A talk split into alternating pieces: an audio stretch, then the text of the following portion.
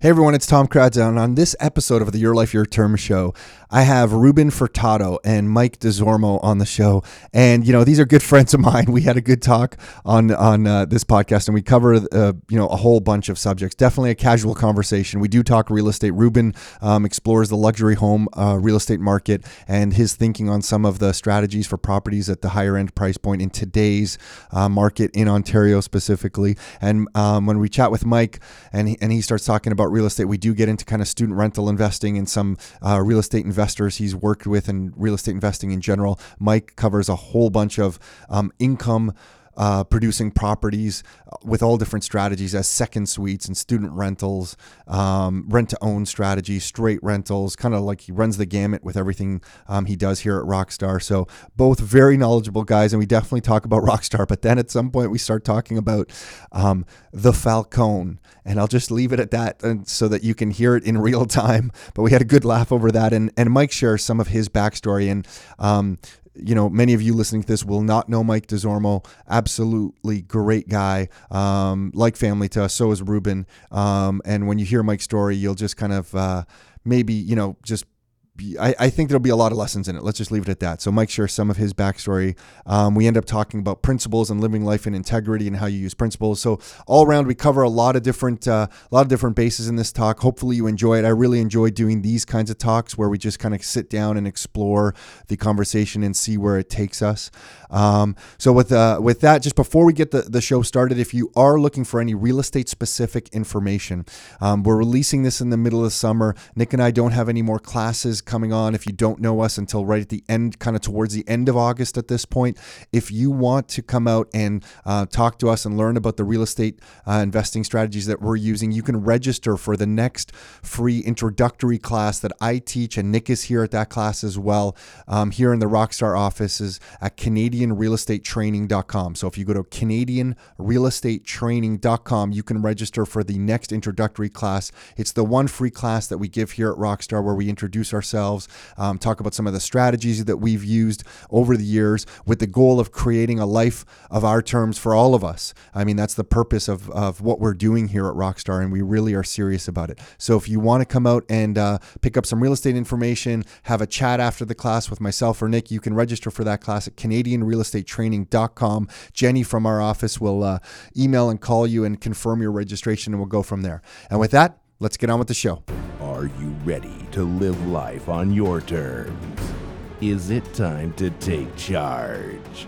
Real estate, business building, the economy, health and nutrition, and more. It's the Your Life, Your Term Show with Tom and Nick Karadza. Are you ready? Let's go. Okay, we're live. So, Ruben, this uh, the microphone moves back and forth, so you can pull the microphone right to your mouth. Got there it. you go. Perfect. Well, it's No? very soft. You're good. Closer. There, that's better. Try again. Move it up. You can move it up like this. Don't kiss the microphone. Holy smokes. Okay, so um, this this podcast was Ruben's idea. So, uh, but Ruben was just telling us that he watched you watched the UFC fight, and uh, what what's his name? Francis Nag- Ngannou. He didn't do too well. No, not at all. Uh, I don't think anybody was expecting that. I, th- he lost his last fight against, what was his name? Croatian guy. Miocic? Oh yeah, That's Stipe Miocic. Yeah. Miocic. And uh, he was on a tear up to that point, but after that last fight, they s- I think they said it was a record in terms of the least amount of um, shots thrown and landed. So it was a really disappointing fight. So I think it psychologically got- got in his head really bad. Do you consider yourself a UFC expert? No, no. Oh, I just you're talking about that pretty seriously. I just regurgitate a lot of the stuff I hear. So let's let's get this straight before we get into any real estate information or whatever. Do you have a morning routine right now that you're using? Do you have like a set? Because I'll like uh, my morning routines will change. I'll have one pretty disciplined about it. Then I'll go off it. Do you have one that you're using right now? I do. It's not one that I'm proud of, though. Okay, no. Can you share it, Sure. or do you sure. want to share the proud one? Well, uh, either one. Okay. So, uh, Is so this the unproud one or is this the proud one? I'm just gonna be honest. okay, so yeah, this will be, the honest. unproud yeah, one, be right? Honest. Yeah, yeah. Um, wake up first thing, coffee. Okay. Espresso. Uh, yeah. So uh, ground the beans. What kind of beans? Whatever's on special. Really? Pretty much. Oh no, you shouldn't really buy the stuff on special. Was on special from where? Just the grocery store? Winners doesn't matter. Oh, Oh no, really? Oh. No, can I tell you why you shouldn't do that?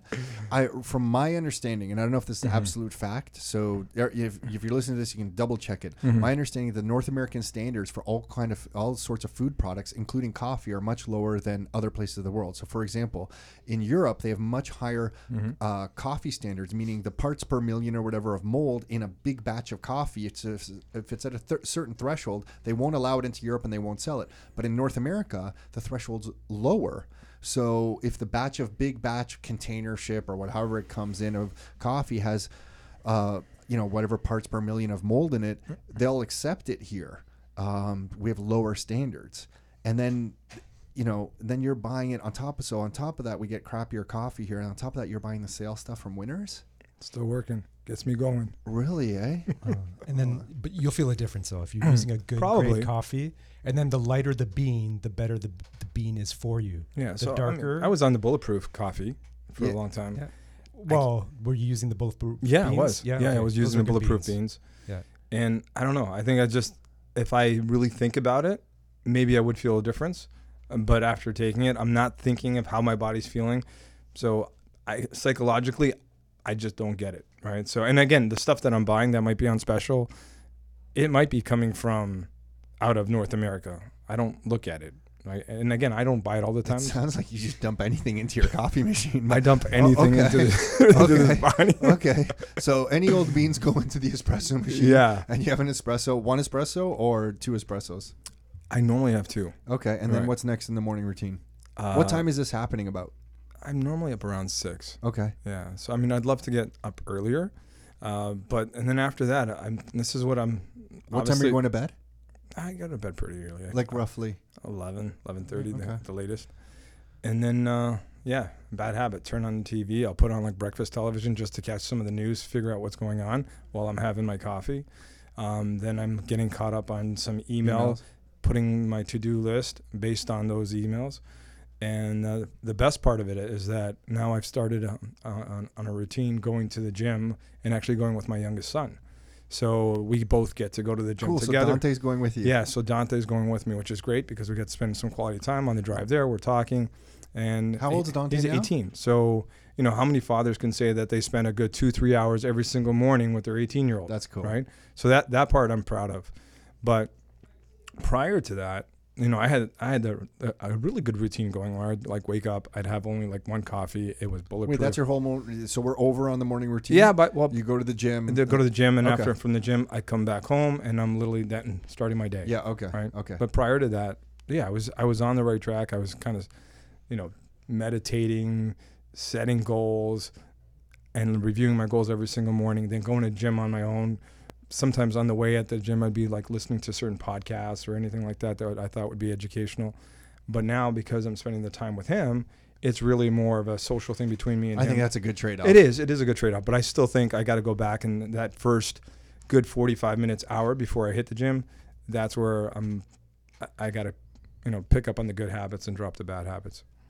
You know, uh, you mentioned podcasts. You know, you were on the podcast, and the title of that podcast, um, you were one of the first episodes. It was like how to flip homes in Canada for fun and profit with Austin, your other, your Mhm. older son, and yourself. And then Mike was on right before you, or right after, right around the same time. And the name of the podcast was "How to Invest in Student Rental Properties uh, b- uh, to Create Cash Flow Machines."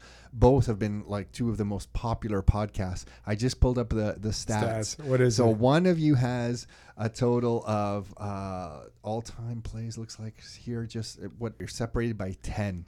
And So who, it's got really close. I don't care what it's by, but who is ahead? So uh, the student rental one is is. ahead. So Mike has now passed you. So for everyone listening, they, those have been two of the more Yeah. popular podcasts, and Ruben's podcast on how to flip homes. So hold on. So if if whoever's listening who hasn't listened to the Flipping Home podcast, go listen to it, so I could at least own that again, right? So, Are you uh, are you working with anyone flipping homes right now? uh, yeah, a number of people. Yeah, so people are still flipping homes, and what I, I, I say still just Mm-hmm. because you know the market's changed a little bit. Um, uh, it's been harder to qualify. There's been a ton of changes. So price points on uh, like people flipping homes that you're working with. Are you now like in the higher market of flipping homes, or all over the map? I wouldn't say all over the map. Definitely in the higher market. Um, we do try to avoid any flips that are kind of lower priced because the margins are going to be a lot lower. And um, I've talked about it. What's lower priced?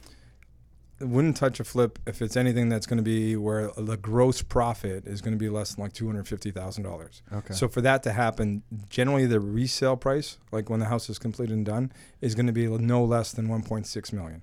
Right. Okay. So that being said, um, yeah, there's a lot of flips that are happening. The stuff that we, the majority of the stuff is going to be over two million, right? Because there's some good margins there, but that market's really softened right now. So um, we're looking now just to actually invest in like buying land and getting ready for the next opportunity, and then start building. And so, is that how you teach people to get through like a little lull in prices? Because right now, at the 1.5 to 2.5 or 1.5 above, there's bef- definitely been a softening in demand in that category. How do you advise people to survive through something like that? Because if you're flipping, you have no income while you're flipping. Yeah. So when you have that much margin to play with, right? If somebody's feeling the pinch and they want to basically liquidate the property, they, I mean, they can do a, dr- a drastic reduction, drop it by a hundred thousand, and it'll move. Just get rid of it. Get rid of it, right? Cover your costs. Yeah. Be done with it. Yeah. But when we were doing, w- when we were doing a, a lot, uh, um, like a, a lot of different flips that are at a lower price point, we would generally look at it, and it had to like match this like four tier um, evaluation that we would go through. So one being that we were never adding square footage to a property because that wouldn't, like I said, that's going to just a Just completely different topic. It's a completely different topic, and I don't want to. No, no, no. But it's Yeah. interesting. So never add square footage. What are the other three? Yeah. So if you were doing a reno, uh, it didn't make sense if you're uh, literally just flipping a property where you had to do any. T- if you already had to do improvements like in the kitchens and washrooms and floorings and windows, as soon as you had to do that addition now to get extra square footage, it actually would almost be at the same cost it would be to build a br- brand new house. And now here you are having this massive renovation competing with somebody who had a brand new house. So um, normally, when I found anybody doing that, they were actually losing money uh, or didn't make anywhere near what they thought they would, and the time and effort was the same. Um, then, so so when we're looking at a flip, we want that footprint. The next thing that we were looking at is just in case they decide that they are going to hold off from doing a flip, we want to make sure that that property could almost sustain itself. That if they had to and they wanted to rent it, it's in a condition that they can rent and they could actually turn around and pretty much pay for the carrying costs. Not all of it; you still be cash flow negative. Um, but the pretty much- majority of it, just making it easy to carry. just making it Okay. easy to carry. And then the other one is that again, if they wanted to, just based on the land in that area, there was enough new development that people were tearing down homes that if they then they would buy that property just literally for the land, so that they had that demand. So that was kind of their three exit strategy. Um, so those were the things that we would look for on a flip. Again, but now when we start looking at the stuff that's at around like the 2 million, 2.5 million, a lot of these houses, it's just uh, when we're buying, it's just land value. So they don't meet those uh, all those criteria, right? Because they're thinking of tearing it down. It's not like a reno. Right? Yeah, got it. Okay. Okay, that's interesting. And then uh, you know what we've never discussed? Mike's here. How did you get? Did, did you ever share the story how you met Mike? I have. I not yeah, on. Not yeah, can you share? Yeah. Because because you guys are childhood buddies. yeah, yeah, yeah. But before we get in, into that, I'm still caught on the bad coffee. When I hear somebody's morning routine, somebody being asked, I look to be inspired. I feel we need to do an intervention here. We get to hi. Here's our morning routine. We get the worst coffee we can find on sale, no less. So- and then we dump it in our espresso machine. Yeah. Do you clean your espresso machine regularly? Oh, Oh God. okay. Oh. so that voice coming in is Alex. the voice you just heard that said, "Oh God," that was you, right, Alex? Yeah, yeah, yeah. That so Alex is he uh, is on the show here with us as well, and uh, you you know about cleaning the espresso machines? Yeah, I used to do it for my parents. Oh, really? Okay. Yeah. So yeah, he he can't Well, believe it's- so the, it, it comes know. up. he had a, he has not spoken on this podcast. I don't think maybe ever one other time, but that got him to speak. so my espresso machine, it tells you uh, maintenance is required. Needs to be cleaned. Okay, you And just what do do? reset it. No, I just run water through it. It's like as if I'm cleaning it, but I'm not Yeah. using that The calcium remover, the yeah. descaler, Yeah. whatever it is, Oh, right? yeah. Yeah. Okay, It's Still kicking. Yeah, I'm still Wow. kicking. Uh, by the way, so I you do time, get a lot done. the so. first bulletproof coffee I ever had. Mike gave it to me. He's like, "How did that make you feel?"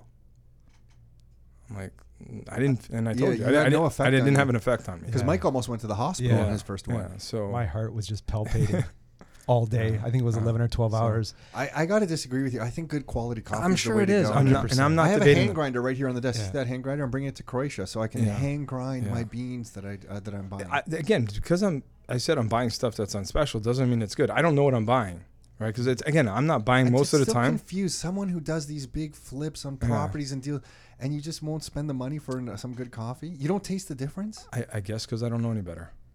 Coffee is Yeah. coffee for my me. my two best investments health wise were uh, Vitamix and a um an espresso machine. Uh-huh.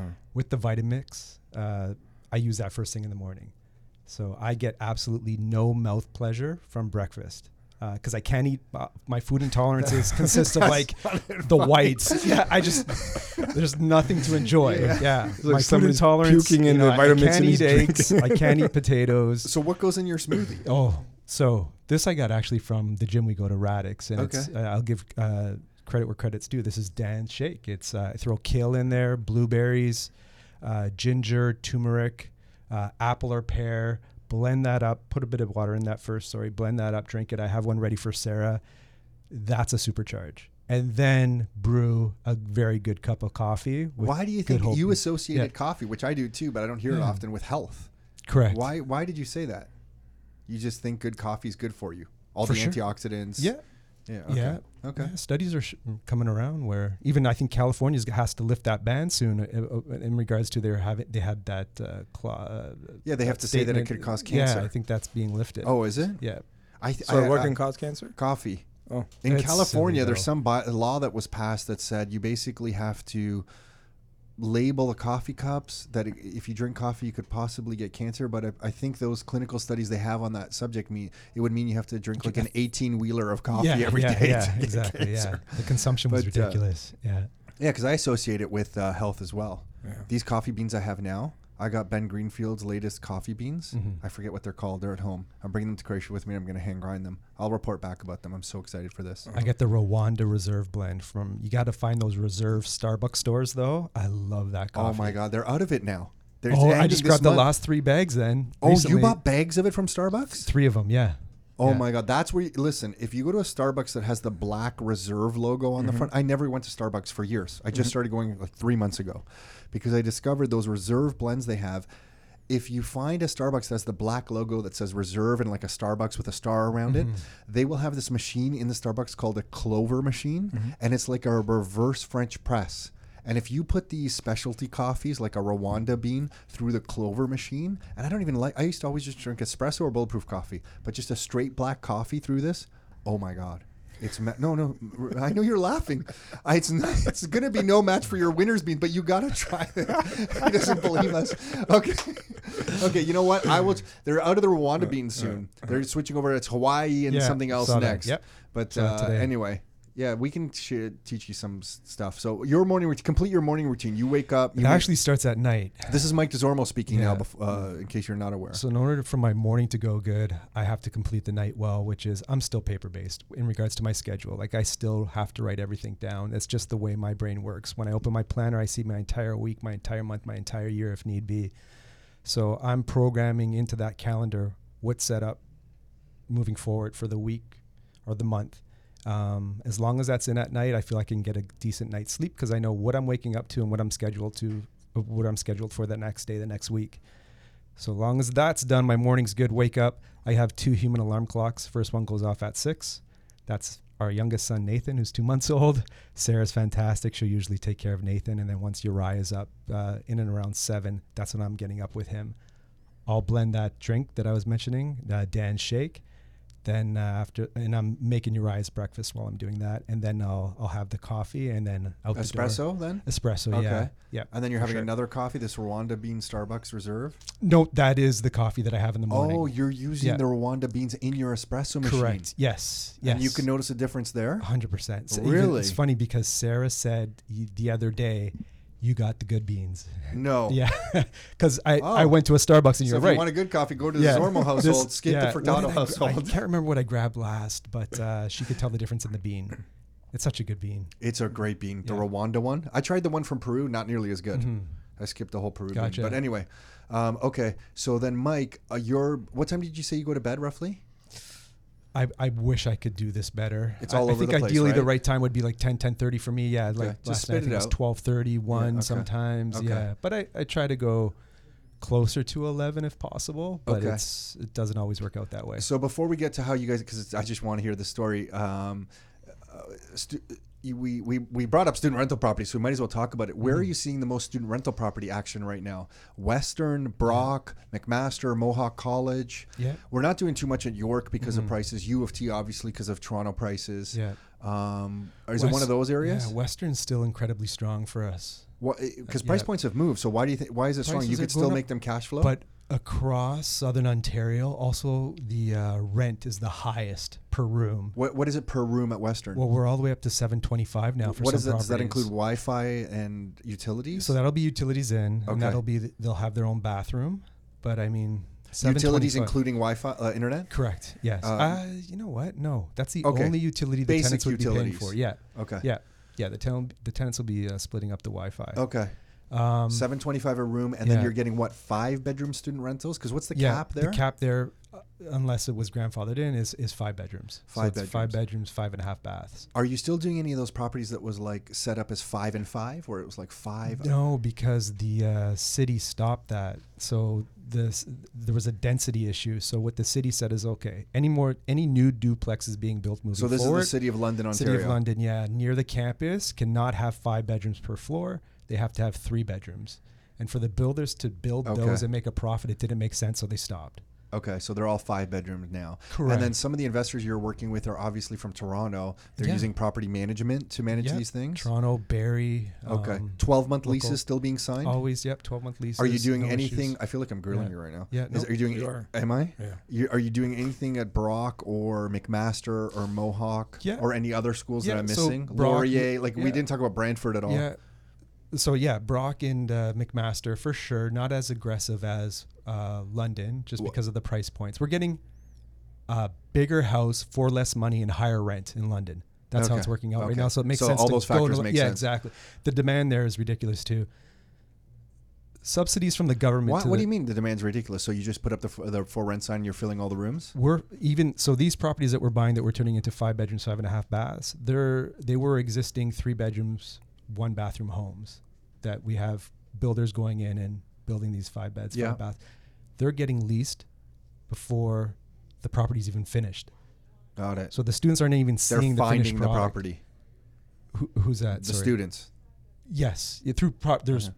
three major property management companies there. They're Well, just Western's hey, got to be like 36,000 students or it's something big like that. and it continues to grow. Every time we go out there, there's a new crane up building a new faculty building. Okay. Yeah, Okay. and we have you know we have a cap for um, domestic students. There's no cap on international students. So for their tuition, Got it. Um, so they just a lot of international and international students there if they're well, coming here paying money. those fees, they have pa- money to pay. I remember Yeah. collecting rent checks off international students. It was always trust accounts Mhm. that were paying these things Yeah. out. Um, okay, so then a property that you're buying a 20% down, roughly what price point? Just jet, ballpark it Yeah, for me. 600. 600, 20% down. Will cash flow then still? Seven hundred. $700 a month? Yeah, so it's Yeah, actually okay. seven hundred plus, but okay. yes. And you can Yeah. still find supply when you're top secret Mike Desormeaux ways? Well, yeah, we have builders that these properties will not hit the general MLS. They will not go out to the public. Out of all the realtors in Southern Ontario, it comes to our brokerage first. So we have first dibs for our investors on those properties. Mm-hmm. it's funny. We never really talk about that kind of stuff, but we should be proud about that. Yes, that does that's happen. a great connection. You want to a good property? It's that's one You of the hardest things. Yeah, to That's do how is- it works.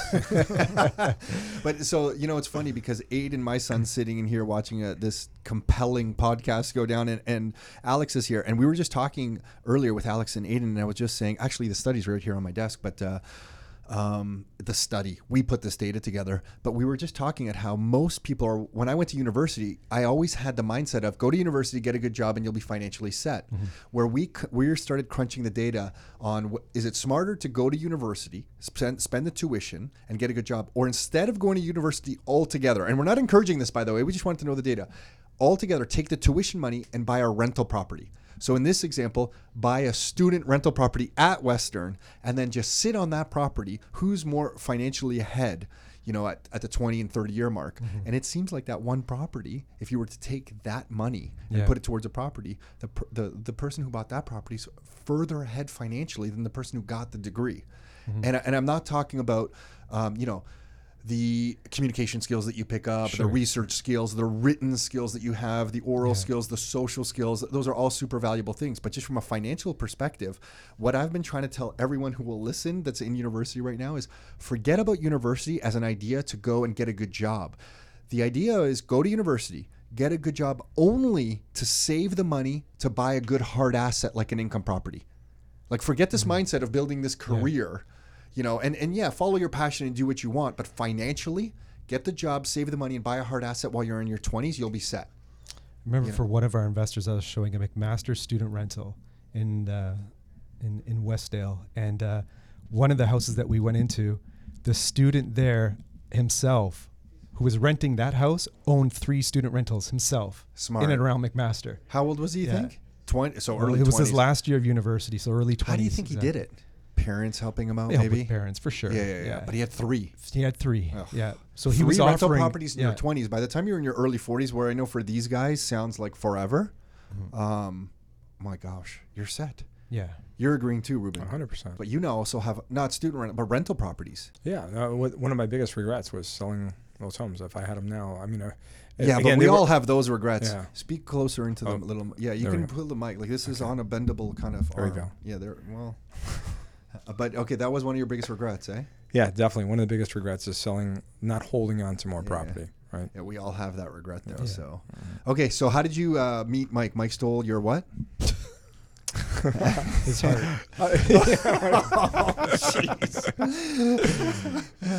Yeah, I. Uh, you, grew, you guys grew up in Toronto. we did. Yeah, it was like St. Clair and uh, Runnymede. Runnymede. Okay. Yeah.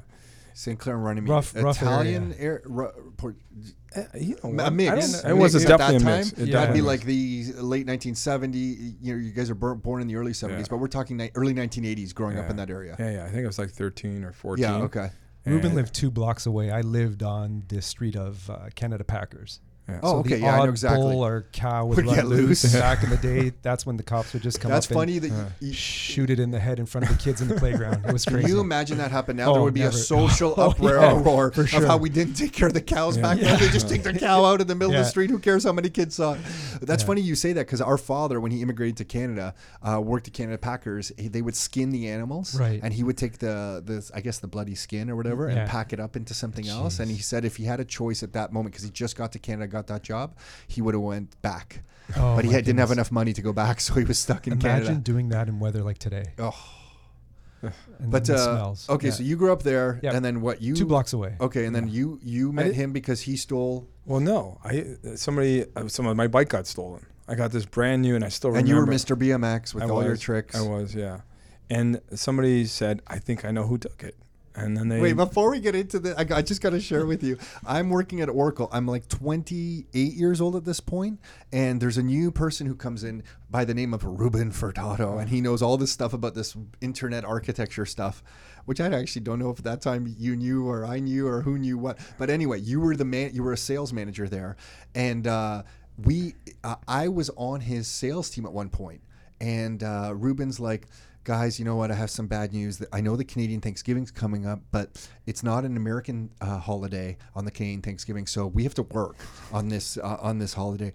But as a treat for you guys coming into work, I'm gonna bring in my BMX bike. The Falcon. I'll do trick. were you not excited? Were you not? I don't were know. you You were my manager. I had to probably pretend I was excited. Uh, and then, uh, Did I- and, did he I said, bunny and he hop said- and I used to be known as the Falcon. and I will bunny hop. If you guys lie down in the parking lot, Oh, I will goodness. bunny hop over you guys. So we're here working. I'm telling Carol at this point, you know, I got to go to work on the Canadian Thanksgiving, but you know, it's not too bad. My manager's going to bring in his uh, BMX bike and he's going to bunny hop over us. oh my God. So on the Canadian Thanksgiving, how many of us lay down in a row?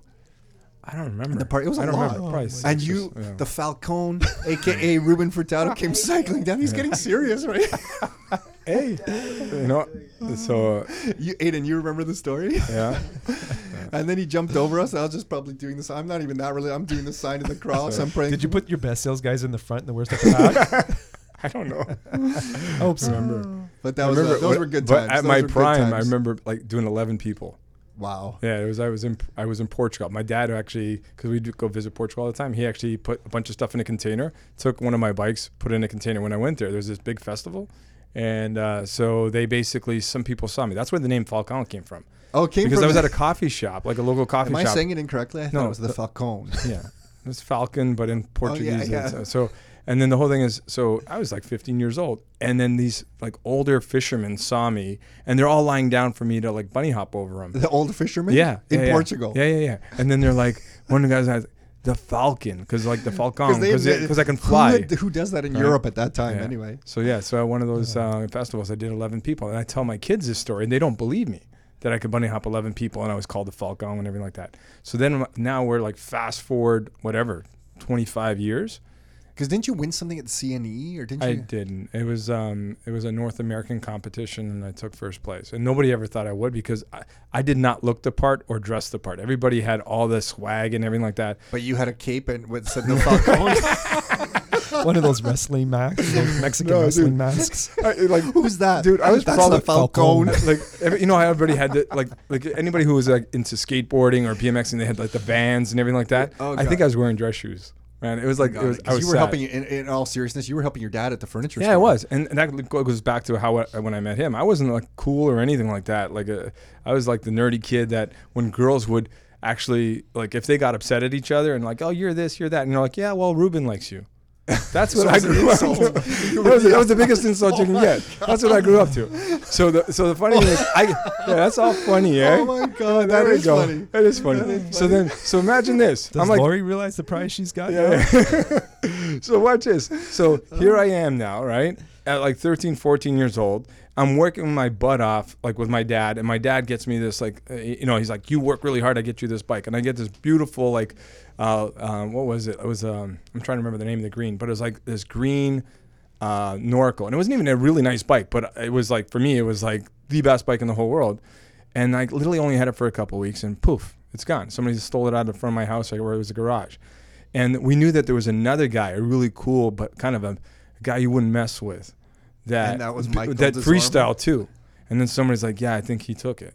So you guys didn't know each other. No, I didn't know him. Right, And it was. It and was remember, he's a couple years older. I'm really a timid kind of guy, and this like, it's like, funny because I just don't. You don't strike me as a timid kind of guy. no, anymore, not now, right? And, uh, He was okay. the Falcon. Okay, so did you? Oh, did he wouldn't dare take that. my bike now. but what ended up happening? So I get my Dude, biggest. We're gonna have to get you a cape made. Yeah, made now yeah, that says the yeah, Falcon on it. So check this out. I get the the the biggest friend that I have. Like this guy's a monster, right? And I'm, I tell him, I'm like, listen, I need your help because I think this guy took my bike. So he approaches Mike and accuses Mike of taking How my old bike. you guys are? Like 13, 14, I'm 15. maybe 12, 13, 12, okay, yeah. Because okay. this is this is just uh, actually no, probably like This is 14. like 1984, 85. 34 years ago. That's how long Yeah. we've known each Yeah. other. So- Crazy. Okay, so he Yeah. approaches Mike, and what does Mike say? Not much. It was a bad tactic on their behalf. Because you weren't scared. no. No, Mike wasn't scared of anything. Mike, wasn't Mike has of never anything. been scared of anything. yeah, it's yeah. so true. So, and I realized it wasn't Mike that stole. We found out who stole and the guy actually That's ended up not- painting it purple. Ugh. So when I got it back, I got it back in this shitty purple color. So you did you went to the guy and just stole it back, kind of thing. Not me. You're the I had big guy. some, somebody else. Okay, yeah. But then, so Mike said, "Hey, it wasn't me." And then Mike, what did you think of the like? Is that when I you guys I became said I'd friends? even I I, I knew think who you they, helped me they were the new guys. Yeah, I think I'm like, he's the one that told me who took it. Who took it though? yeah, he helped us find Mike's it. always had that. In Yeah. him. he's just a good guy. Yeah, but you wouldn't think that when you meet him the first time. But these guys were so small. They worked Back so then. hard Man, at the grade dad's nine, grade nine and ten. I was a massive geek. Mike would have just punched me in the face. yeah. Yeah. He used to drive like with like a fist. like on the top of the steering wheel. yeah, leaned all the way back. Yeah. Yeah.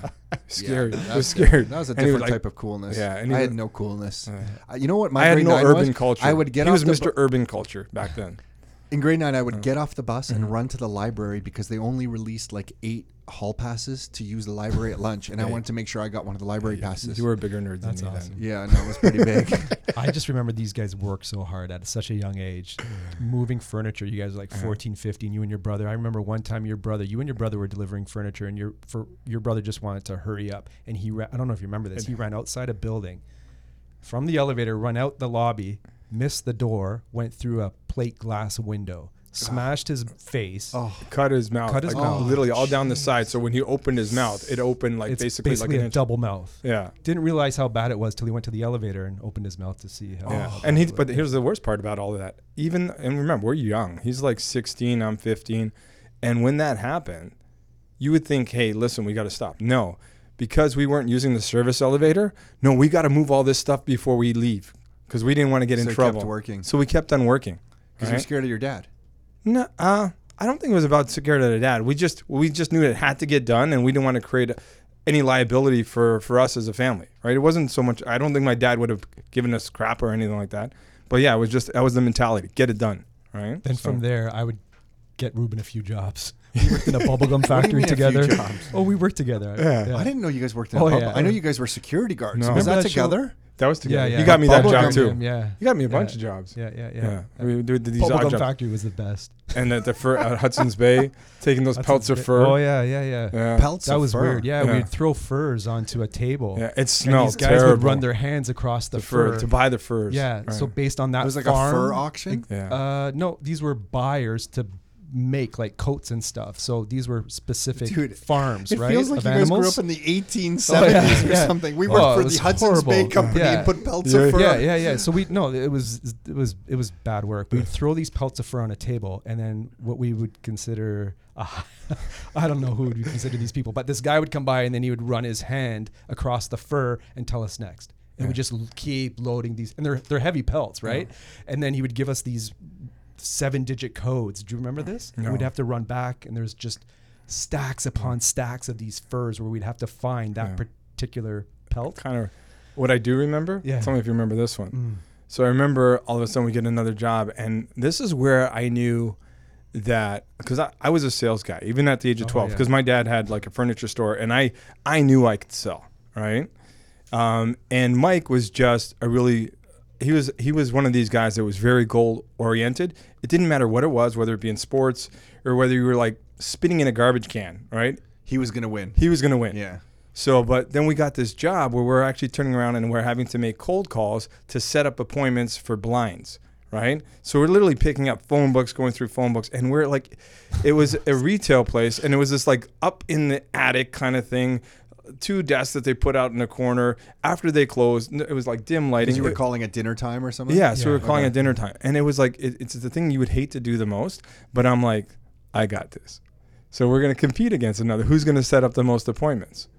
And like literally, he was beating me, and I didn't know how he was doing it. Like, and that I, t- to me, to that day, I knew that whatever he put his mind to, right, whether it be, um, whether it be sports or Because you thought you were so good for someone to beat you must be great.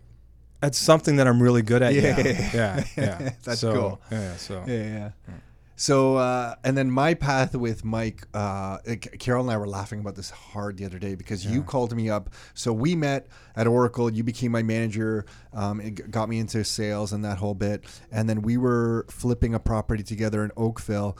And uh, you mentioned there was going to be one of your friends who was moving from Toronto to Oakville, and he just wanted to cut the grass to get the experience of doing a flip or hanging out with people who are flipping a property. Do you remember that? I And do, it was but I don't remember, Do you remember? the Did you cut the grass? Yeah, yeah. I never yeah, saw yeah. you. Yeah. Like I never saw No, you through that whole experience. Yep. So, and I was like, okay, this sounds like incredible. Like, who does this? And then six months later, you called me, or three months later. Oh, by the way, I got to stop you right there. So remember that house? Yeah, It was, a, it was on street Castlebrook. yeah, yeah, with the hot water tank. Remember what we bought that for? 480. Yeah. So I just went through the same house, which is crazy. Yeah, how Like, much? uh, one million five hundred and eighty. No, actually, one million eight hundred because they did a rental to it. One Do you million. remember eight- you said you were, Yeah. you regretted selling those other properties? Yeah. Why was- did you tell me to sell that property? Yeah. You wanted to sell. No, it. you're not my you friend. Were, you were You're getting not scared. friend. You owe me a million dollars. you were getting You owe me a million dollars. You owe me five thousand dollars for those blinds I put in my first family Yeah, home, and now a million dollars on this property. But that's We'll crazy. By the way, I think it was overpriced, but 1.8 million, and we bought it at 400 and 480. 480. We listed it for sale for like six hundred. Yeah. By the way, one eight. The reason why I said one five. That's what I think it's probably worth. One five one six. But it was listed at 1.8 million. Just That's like one- insane. yeah. Sorry. You know what? And we talk to people now. You just started whispering, by the way. I But know. Uh, but uh, um, but that's why we tell everyone all the time. Just if you don't have to sell assets, Mm-hmm. you know, like people ask us all the time, like I inherited a property because my parents, like someone passed away in the family. And we just want to sell it for emotional reasons, has memories. And, Mm. and I'm like, okay, I can understand that. Like, I really can understand that. But I just know from experience, you're not going to take all that money and plow it back into more hard assets. You're going to buy a, a family car Mm-hmm. and you're going to take some of the money and try to reinvest it. Just keep the asset. Mm-hmm. Financially, just always keep the asset. Like, I just strongly believe that. On every time we've, how many times have we had these talks? It's like, why didn't we sell that property again? Mm-hmm. Nick and I were just laughing about this the other day. Like, we've all left just millions on the table. It doesn't matter. Everyone's doing well in the whole bit, but it's like looking back, holy smokes. But when you, when Mike moved to, uh, to Oakville, he was starting to flip Uh, no, he was buying home, moving in it, and selling it, and After doing that- while, that yeah. kind of thing. I, After I a while. rode Ruben's coattails on. Yeah, that. you were watching Yeah. what he was doing, Yeah. and I'll just never forget the call because you called me and you said, "Hey, I got this friend. I don't think you've ever met him, but he was the guy cutting our grass in this property, and he needs." Uh, uh, he needs this amount of money to close on a home. I'm tied up because I'm flipping like three homes or whatever. You always had like four homes you were flipping at one time. And can you help him out? And I remember just because it was you and you know our friendship, I was like, yeah, absolutely. You know, how much does he need? And you told me the amount, and uh, we cut him the check, and Mike paid us back like in half the time. Like it was supposed to be for like three months. I think mm-hmm. he paid us back with six months. And I found it's actually sitting behind Alex right here up there is the checkbook, and it's check number one on this new checkbook. Mm-hmm. And I swear it was like for twenty five thousand dollars. Like I swear it was for twenty five thousand dollars. I remember telling Carol, "Do you remember when we lent Mike? We didn't even know him. Ruben called us and we lent him twenty five thousand dollars." So I stumble into this checkbook. Uh, I don't know, six months ago or whatever, and it's weird that it's check number one. Like it was just right there, and it says check number one, Michael Desormeaux, two thousand five hundred dollars plus interest. so I must have tried to charge him interest or something. I don't know what I did, but I guess back then, and not that two thousand five hundred dollars is not a lot of money, but in our minds now, the way our context Yeah. changes, Carol and I could not believe mm-hmm. that it was that kind of like big of a moment for us to lend a friend mm-hmm. hundred dollars. Like it felt like twenty five thousand dollars at least. Yeah. See how money changes over mm-hmm. time. You know, like your your context of what you're is cap- you're capable of. Because for us at that moment, that was huge. Yeah. Anyway, and then that's when I don't even know. We, I think you showed up at my front door. I didn't even know if I was home. I think Yep. you passed the check Ask, to Carol. Yeah, ask Ruben where you live. 'cause Probably I've never looking met for your you. bike. Yeah, yeah, we had never met. Nope. Yeah, Yeah, ask I did where- notice my bike was stolen. we'll find the guy. Um, asked Ruben where He you live. lived. it and just- purple. yeah, knocked on your door, and yeah, I guess it was Carol. I said, "You don't know me, um, but I'm the gentleman that you lent uh, the money to. Here's uh, the money back plus bottle of wine and interest. Pretty much, it was. Did you pay interest? That's insulting to me now. I you never asked for it? I Or wrote, it, was in, that the, I on the wrote it in check? the But- checkbook. Oh yeah, I know. Yeah, that's how powers work sometimes. Oh, yeah, damn. but uh, yeah, and then to get into that position, uh, it was a tight spot for me. So I had a property I was trying to sell. Because you don't come from a background of money. No, uh, no. Parents were, you know, pretty well grown up. They were factory workers. They didn't finish high school. I'm an only child. My parents fell on hard times at one point. And one at one point, I didn't have a place to live. And Jeez. what happened there was uh, at one of the malls I was doing security at, mall manager and I were, were you know, fairly fairly close. And uh, one night, no, one morning, sorry, when he walked in, he's like, "What are you doing?" I'm like, "What do you mean?" He's like, I, "He's like, it looks like you just woke up." I'm like, "Ah, "I was late night at a club. Came here uh, late last night, slept over, and uh, I didn't want to be late." And he's like, "Seriously, what are you doing?" And I'm like, "Ah, don't got a place to live." And he's like, "No problem." Picks up the phone, makes a call to the people that own that mall. So the deal with them is that they had this house at the southeast corner of Jane and Rutherford that's still there today in the middle of this. Is it still there? Still there, yeah. I It's used to see that house going to. Canada's Wonderland all the time. Yeah, yeah. So on the north uh, west side, you have Wonderland. Southwest, you have Vaughan Mills. Uh, no, uh, northeast is, uh, uh, I think, hotels now. South East. east is where this property still is. And I, I took Sarah there uh, when she was pregnant with Uriah, actually, for the 1st You're time. first. Anyways, yeah. So what happened is he called the owners of the mall and said, "Hey, you need somebody in that house that you have out in the middle of that field, and I got a guy that needs a a roof over his head. So why don't we make this a win-win?" So I went over there to take care of this house, which was an abandoned house. Like it, when I say abandoned, when it rained, it rained inside the house. Like it was bad. Now that I know all about molds and toxins Yeah, and you were how it affects your house, oh my god! Was when I saw what- when I saw the mold, I would just take a you know tea towel and wipe it off off the walls, off the ceiling. Mm-hmm. But yeah, it probably was not good for my health. yeah. But anyway, You guys Coffee- are worried about me drinking coffee. Yeah. you had coffee beans on sale for sure in that house. I was drinking Maxwell House at the time. You can believe it or not. That yeah, I instant remember that coffee. era. Oh yeah, my yeah, yeah. God. Taster's Choice and Yeah, oh, Maxwell. yeah, House. yeah, You yeah. guys remember Senka? Yes, Sanka. Yeah. Whoa. Yeah. So saved up every cent I had. I was doing sometime triple shifts. I was doing security. Then I'd work at. I used to work in sleep medicine as well. Go to the St. Mike's Hospital to do that shift, and then come right back do security again. Like I mean, So 24 you weren't hours had sleeping? passed. Uh, sure. I'd find a place in the mall once in a while.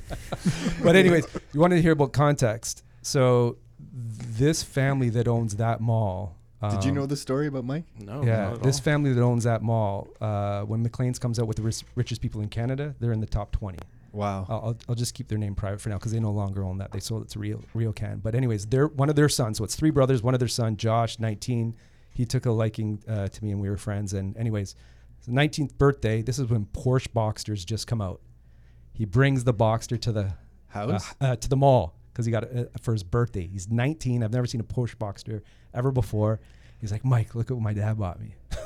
oh my gosh. which was cool. He's like, "Do you want to take it out for a ride?" I'm like, "Josh, it's stick." At that time, I didn't know how to drive stick. I'm like, "Josh, I don't know how to drive this." He's like, "Don't worry, it's okay."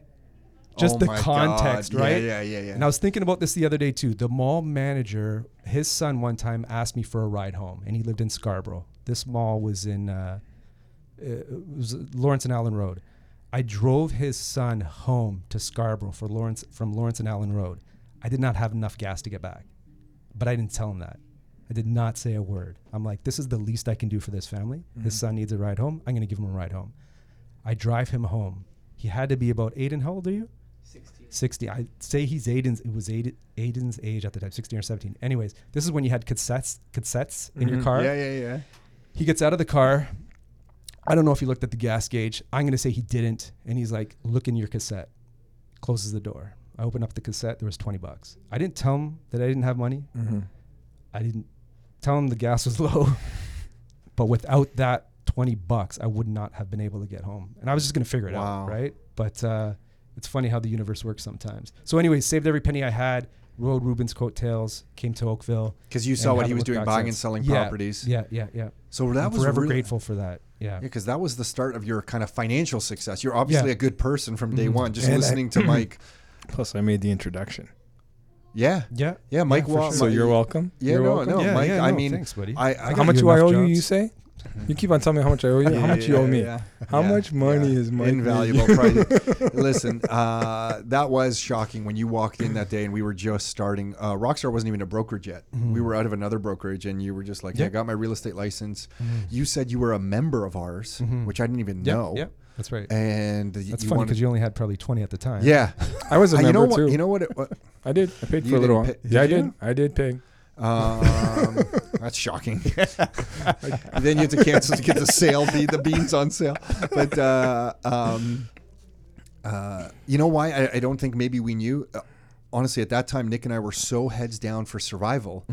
We were just going through the investors, the members who had put their hand up saying, I'm ready to buy, and trying to make some sales because right about that time is when I quit my job with Aiden, who was four, uh, Sienna, who was 10 months old, Carol at home, and a mortgage on my house. And I think I was just so intensely focused on you know working with those investors that if you had not raised your hand saying i'm buying a property right now it really wasn't of our focus. And i don't know if that's good or bad to say but that's kind of the reality of how we began the business you know? But i remember when you walked in and you said you wanted to uh, you know work with us and i walked to uh, to the back to nick and just said there's this guy here I barely know him, but I remember him. He's a good guy because he cut our grass on a flip before, and uh, and Nick's like, really? And do you think we should like work with him and he should work with us? I said, yeah, and that was it. It was literally because of those kind of quote unquote good deeds that you had done. It just showed me the kind of person you were, and I didn't even need any more. Like there was no interview to take mm-hmm. place. It was just like you showed your character. Yeah. Well, go, in going back and why I got the real estate bug is that family that owned that mall, it all started off, regardless of where anybody is today, if they inherited that, somebody from the beginning took that small step. Totally. Like just richness didn't drop into their lap. yeah. It was their mom. So this mom started selling fruits and vegetables out of the back of her truck. Now she moves the majority of the produce out of Western Food Terminal. That led into real estate. That led into commercial properties. It led into one of the richest families in Canada. crazy. So because of that, that's what gave me the real estate bug. And now more than ever, because we've been doing this for 10 years, I'm getting investors who have multiple millions of dollars of equity just reaching out, just saying thanks and hey, here's my portfolio. Wow, you know, man, like- what a story, Mike! You've yeah, come no, it's so just full circle. no, no, but uh, but and I don't say that to impress. It's just what real estate has afforded all of us. Like there's Totally. you, can't work harder to get to where these people are. You cannot. You can. There's not enough hours in the day to get this type of wealth. People can be rich. There's a difference between rich and wealth. Wealth, I feel, is these assets that you're not having to work for. You you put in a little bit of work, but not compared to the amount of work that you would have to do, hard labor to make that kind of income. It's just not possible. There's not not not enough hours in the day to do that. I don't care if you're a dentist, a doctor. You're not making the type of returns that some people are making in real estate, and and those people are clearly not working as hard as those doctors and dentists are. And it's unfortunate because those doctors and dentists, something could happen and not, you know, hopefully, you know, you know, there, there is a time. Agreed. I see what you're saying. They're the, something. they're the sole generator of the income. exactly. Yeah, yeah. So it's, it happens all the time with sport uh, athletes, right? You know, they're they're making the big money while while they're in their sport, but uh, if, if they're not investing smart, Mike, just uh, your story is just Mhm. crazy, man. mm-hmm. I don't know. You don't share that kind of stuff too often, so Mhm. it's just crazy to hear again. You know. Mm-hmm. Um, yeah, I don't even know where we go f- uh, from there. Back well, to the rent demand is back- huge. Rent Yeah. demand is huge. Yeah. How do you feel now? Because now you're Yeah. a landlord, Yeah. renting out properties to Right, right. tenants. Because Yeah. you have multiple income properties. Does that Right. feel like you've come full circle? I think in the beginning, yeah, it felt a little weird. Weird, and now it's now it's normal. Now it's norm of how investors do hundreds and hundreds of these. Um, you know, I, I honestly feel in Southern Ontario, our investors have the top tier properties that we're offering as rentals. We're giving good families good homes, good roofs over their heads. and as we investors are getting that. good homes in good areas. Yeah, a hundred So it's a-. It's a two win. Exactly. Uh, you win Oh on both sides. goodness, Absolutely. You, you know, we had one investor close fri- last Friday, show Saturday. There was so this was a triplex in Kitchener. So many people came to the house that this one couple pulled him outside to the the deck and said, "I don't want to lose this house. I see everybody here. What's your email address?" And he e transferred a thousand dollar deposit on the spot. That's crazy. That's crazy.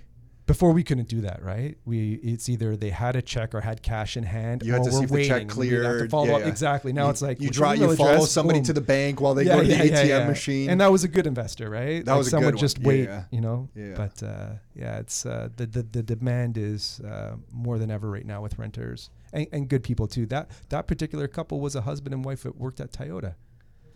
I still feel like we are so blessed to be able to buy good properties in good areas Mm-hmm. here, and uh, I just think with the amount of immigration that we get, the relatively strong income that we have in Southern Ontario compared to the rest of North America, I mean, we're in a unique place. You know, Nick, when I, somebody we're speaking at a conference in the fall in Chicago about you know building a business and using some uh, strategies to build a business.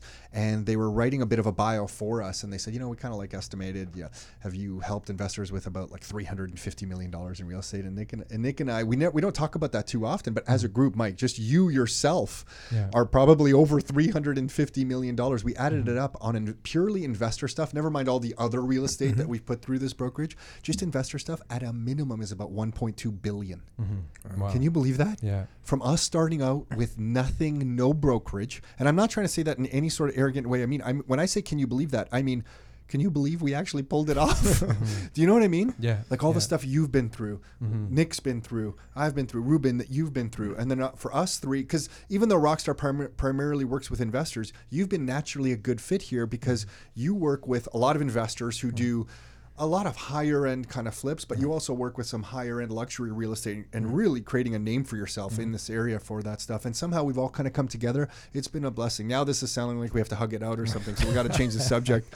But uh, yeah, it's cool. Yeah. Um, I think we got to lighten the mood up and go back to the Falcon. but anyway, I was I, I. I wanted to uh, uh, um, Mike, you you uh, what do you think you're going to tell your kids? Like, what do you think? You know about school and like, are your kids going to get a rental property as soon as they possibly can, or Mm. Yeah. like, have you thought about that? They're young. Your kids are young right now, but do you think about that stuff?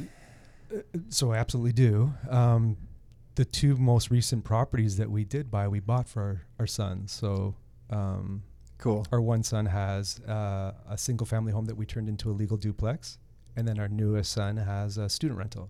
Yeah, they obviously awesome. don't know. Yeah, yeah, One's yeah. not even two years. The other one's only two months old. Oh my but uh, God. those are their properties. Um, but You're- yeah, I would want them to continue the legacy for sure. Yeah, it's Um, cool. because I, you know, I was I was thinking about it the other day where I want to be a grandfather and sit in the chair and watch not only my sons and know they're taken care of, I want to know that their children's taken care of. Wow. And that's from their granddad. They don't have to know that, but I know it, and that's all I want to know.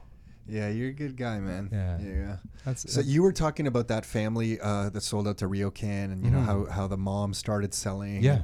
they bought property. Someone described to me once that when you see businesses at the side of the highway, and you see big factories, or you see somebody who owns a bunch of student rental properties, and you see their properties, you, the way to look at it as those buildings are relics of people's dreams. with one small step. Yeah. Yeah. It's a quote somewhere, I guess. Yeah. I don't know who to attribute that quote to. Mhm. Yeah. So they're relics of someone's dreams. Mhm. With is that part of the quote? Or No, something? no, no. Yeah. I'm just saying. Oh, you like, just added that in. yeah, you ad libbed that in. Yeah. Isn't that It's a weird? great quote. Yeah. Like you, these are rel- like when you go the side of the Yeah. highway and you see these things. That's, somebody had that dream Yeah. to start that business and build that building, build that factory. When I drive Aiden sometimes to uh, his his soccer practice, I look at these big monster factories on the 407, Mm-hmm. and I just think about. It, I'm like, who is the guy who started that business? Because some of these businesses are like family run businesses that eventually sold out. That thought, I'm going to build this monster factory, and these are huge buildings, right? Yeah. and uh, like what kind of dream what was the size of that person's dream to pull that kind of thing off Mm-hmm. i'm always amazed by it Yeah. And, and you know what? And that person probably heard, you're going to lose money. You're crazy. yeah don't do it Yeah. Yeah, yeah. Until they have that big factory. Then Yeah. it was, you were lucky. yeah You yeah Timed it. timed right. it right you'll probably still lose money it's, you know, nobody thanks you and, and, and gives you credit for that hard work. No one Unless it's your closest friends, no right? one. and then even though between your closest friends sometimes we give each other a hard time but we mean the best totally yeah, yeah. um, But yeah, it just goes back to those people took a small step. And it was just the the time in this this this business that we're doing. It's the time in, not the timing. yeah yeah 25 years from now, when my kids are 25, if I don't pull equity from those properties, those properties are paid off. What are those properties worth in 25 years from now? What do you think got you? Alex and I were talking about this earlier. What do you think got you to the point of actually taking action? Because was it you saw your friend Ruben who was already f- flipping properties? Mm-hmm. Yeah. It- like what got you to actually take the action? Because think it would have been happens- easy just to Yeah. say all the cards are stacked against me in life. I don't have a place, and uh, you know life isn't fair. Never, and screw this. Like never Like, seen it that way ever. are you? ever. Do you think it's hard, uh, Yeah. hardwiring? Mhm. Because it's it's tough for me to hear your story and think Mhm. that you were a product of your environment. Mhm.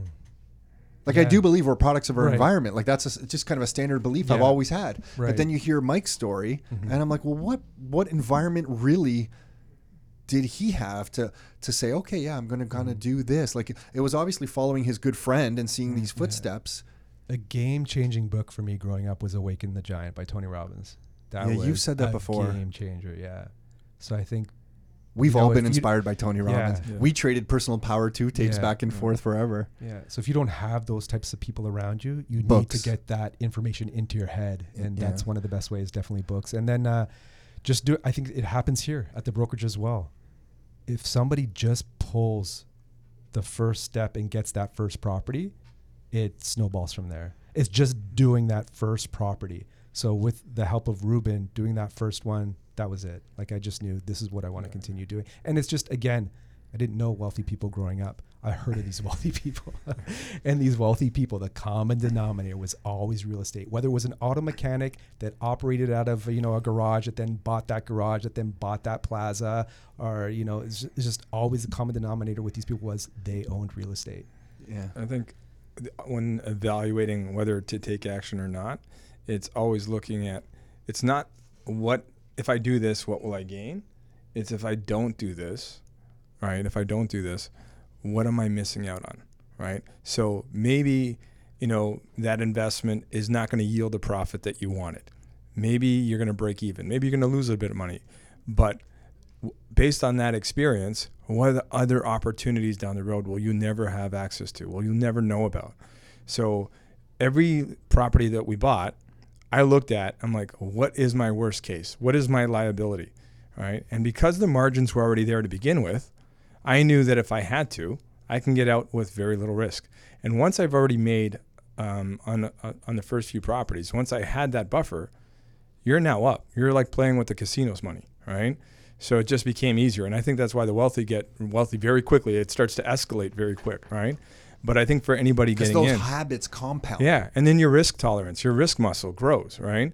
Um, so, but I still think everybody in the very beginning, they're always looking like, yes, they get motivated about the potential that's there, but to me that is not enough because there's so it's it's everything beyond that that they don't even realize, right? And I think when they see if they can understand that, then they'll say, and then they understand that the liability, what that is, and worst case, the trade-off then it just makes that decision easier, right? And then having the right people around you and guiding you to Totally. mitigate that risk, right? I also think there's some part of it is the the person you become in the process of building some wealth in your life, done the right way, really turns you into. I, I feel a good a good person, Mike. You helped somebody out. I'm not going to mention any names that was kind of um, um, gone down uh, maybe uh, the victim path mm-hmm. of always thinking life wasn't fair to them and there was more money to be made somewhere else. And you mm-hmm. stepped up into their life and said, "Hey, listen, you got to step up and own the situation." And you have to be the person who does the right thing all the time. And when you do the right thing in life, life starts working to your advantage. For sure. And I don't think you said it in those words, Yeah. but I, I also think, Ruben, to your point, that like it's interesting to see you evolve as a person when mm-hmm. you're building your wealth too, because you realize that like when you're younger, you're just thinking, or at least I was like, can I throw up a website? And get like a million clicks on this website and make some quick money and run. Mm-hmm. And when you think short term, you really, the money doesn't, it's not attracted to you. You know how mm-hmm. we've always heard about the attraction of money? Like I never understood it, but when you think long term and offer value to people, all of a sudden the money starts when you serve other people the money starts coming to you does that make sense i know i'm being a Yeah. bit vague here but uh Just doing No, yeah, doing the right thing. for sure. Yeah, I think that's so important. Like every time I'm doing a deal, right? And even if I'm representing the seller or representing the buyer, it's still important to me that it's a good deal for both people, right? Uh, because at the end, if you're if you're taking advantage of a situation, it's going to come back to you. It's a small world. I can't tell you how many people I crossed paths with multiple times in a very short period, right? So, uh, to that point, uh, when you talk about like, uh, you know, being a good person about karma, but I also think in business that that uh, don't look at it as a transaction. Look at it as an opp- opportunity to develop a relationship, and there's two parties there, and and you want to make sure that both people's interests are looked after. Yeah, there's just, ba- just basically no right way to do the wrong thing. And going back to relationships, like you're one of the best persons for creating equity out of like relationships. Like you're very, you do good at that. really well. Yeah. i remember when i was younger i'd always read about integrity and i can never understand it. I'm like what? I don't understand. Like i want to have good integrity.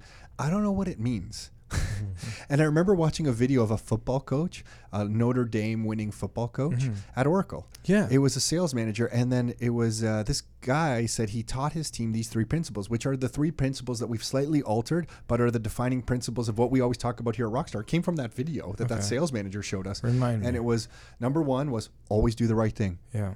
Number two, treat others as you would treat yourself. Number three, always give 100%.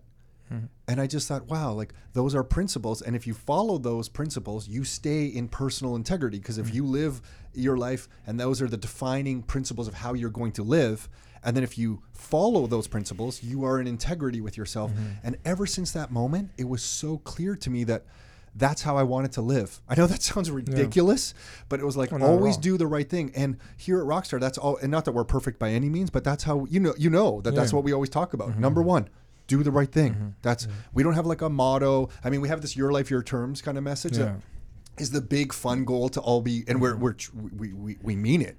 Um, but behind the scenes, there's these principles, and uh, it kind of serves us well. We're we're going all over the place. Uh, you know, we could talk about this stuff I think forever now, but I I, I want I do want to lighten the mood just a, a little bit here. When is he coming back to the gym? When are you coming back? Because he goes to a Living? fitness center right now. You go to a health center right now. Yeah. Listen, I do admire that you do yoga and stuff. I'm the stiffest person ever. I can't touch my toes. Yeah. I have to go to yoga. Uh, But uh, are you ever going to come to the gym? I, I am. Uh, It's harder now because I told you I'm going with Dante, and I, I have that as a routine. And To the health center. yeah, Bi- bicep curls yeah, with a bad coffee.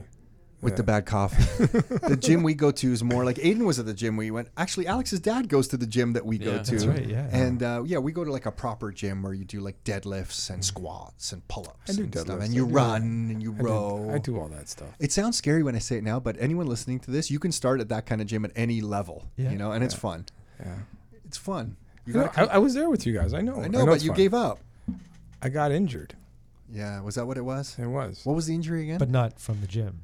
It was. yeah, No, it we wasn't should be from the clear. gym. Yeah. It wasn't it from was. the I think it was waxing your car or something Yeah. like that. No, I, you know what? It Uh, was the clothes, setting up the store, wasn't it? oh yeah. The no, bicep. th- no, that that was the that, second. that basically uh, made it flare up again. I can't remember. I can't remember what it was, but Yeah, I know that made I, it flare up. I don't know what the injury was. I don't either. remember what the injury was, but I know that I had an injury, and then uh, then I took some time off, and then after that, you guys were so far ahead in terms of like, and I just didn't want to come back. Yeah. it's We'll- incremental we'll- gains. Yeah, yeah. We'll talk about To- this. We to- got to pick up on this. On this. On but, this. but to finish off, yeah, on, on real estate, I, I just a lighter note. It's it's a level playing field for everyone. We've all come from different backgrounds and and, s- and scenarios in life, Totally. right? And same h- with the investors. The nice thing about the market of real estate, it doesn't care about your gender. It doesn't Yeah. care if you're black, you're white. It doesn't matter. We're all on a level playing field. As long as you have the right support and team behind you, Mhm. Anybody can do this. totally. That's the most important thing. The Yeah. team. Yeah, Cool. no matter We'll leave it there, guys. Anything else? We'll leave it there. Yeah, it's good. Awesome, That's guys. good. Thanks for sitting down, chatting, man. That was a, that was a lot of fun. Cool. Right. Awesome. Hey everyone, it's Tom Karadza. Hopefully you enjoyed that show. We obviously had some good laughs and we got a little maybe deep and uh, all mm, a bit more serious towards the end of the uh, uh, at the end of the chat. That's what it felt like anyway. Um, if you're listening to this and you want real estate specific information, you can go to rockstarinnercircle.com. Um, it's the one website that we have that has links out to everything: our articles, our videos, free copies of our books. Uh, you can register for our classes there if you want to come out and meet us and chat us and talk about real estate. So anything, pretty much everything we're up to is available at rockstarinnercircle.com. We're right in the middle of the summer as we're releasing these episodes. We have a couple episodes coming out in the summer. We we are probably in the summer going to take a couple week break from the podcast. I am taking some uh, portable equipment with me to Croatia, so maybe on the Adriatic, uh, Adriatic coast we'll have uh, some wine and espressos with myself and Nick and chat about some Canadian real estate stuff. We'll see how that goes. Um, but hopefully you're enjoying this as much as we are. If you haven't had a chance to give us feedback on iTunes um, and you feel like we've earned it, please do so. We love getting that feedback on iTunes. If you uh, can leave us some feedback about the podcast, that would be fantastic. Very much appreciated. Thank you. Um, we'll leave it at that until next time. Your life, your terms.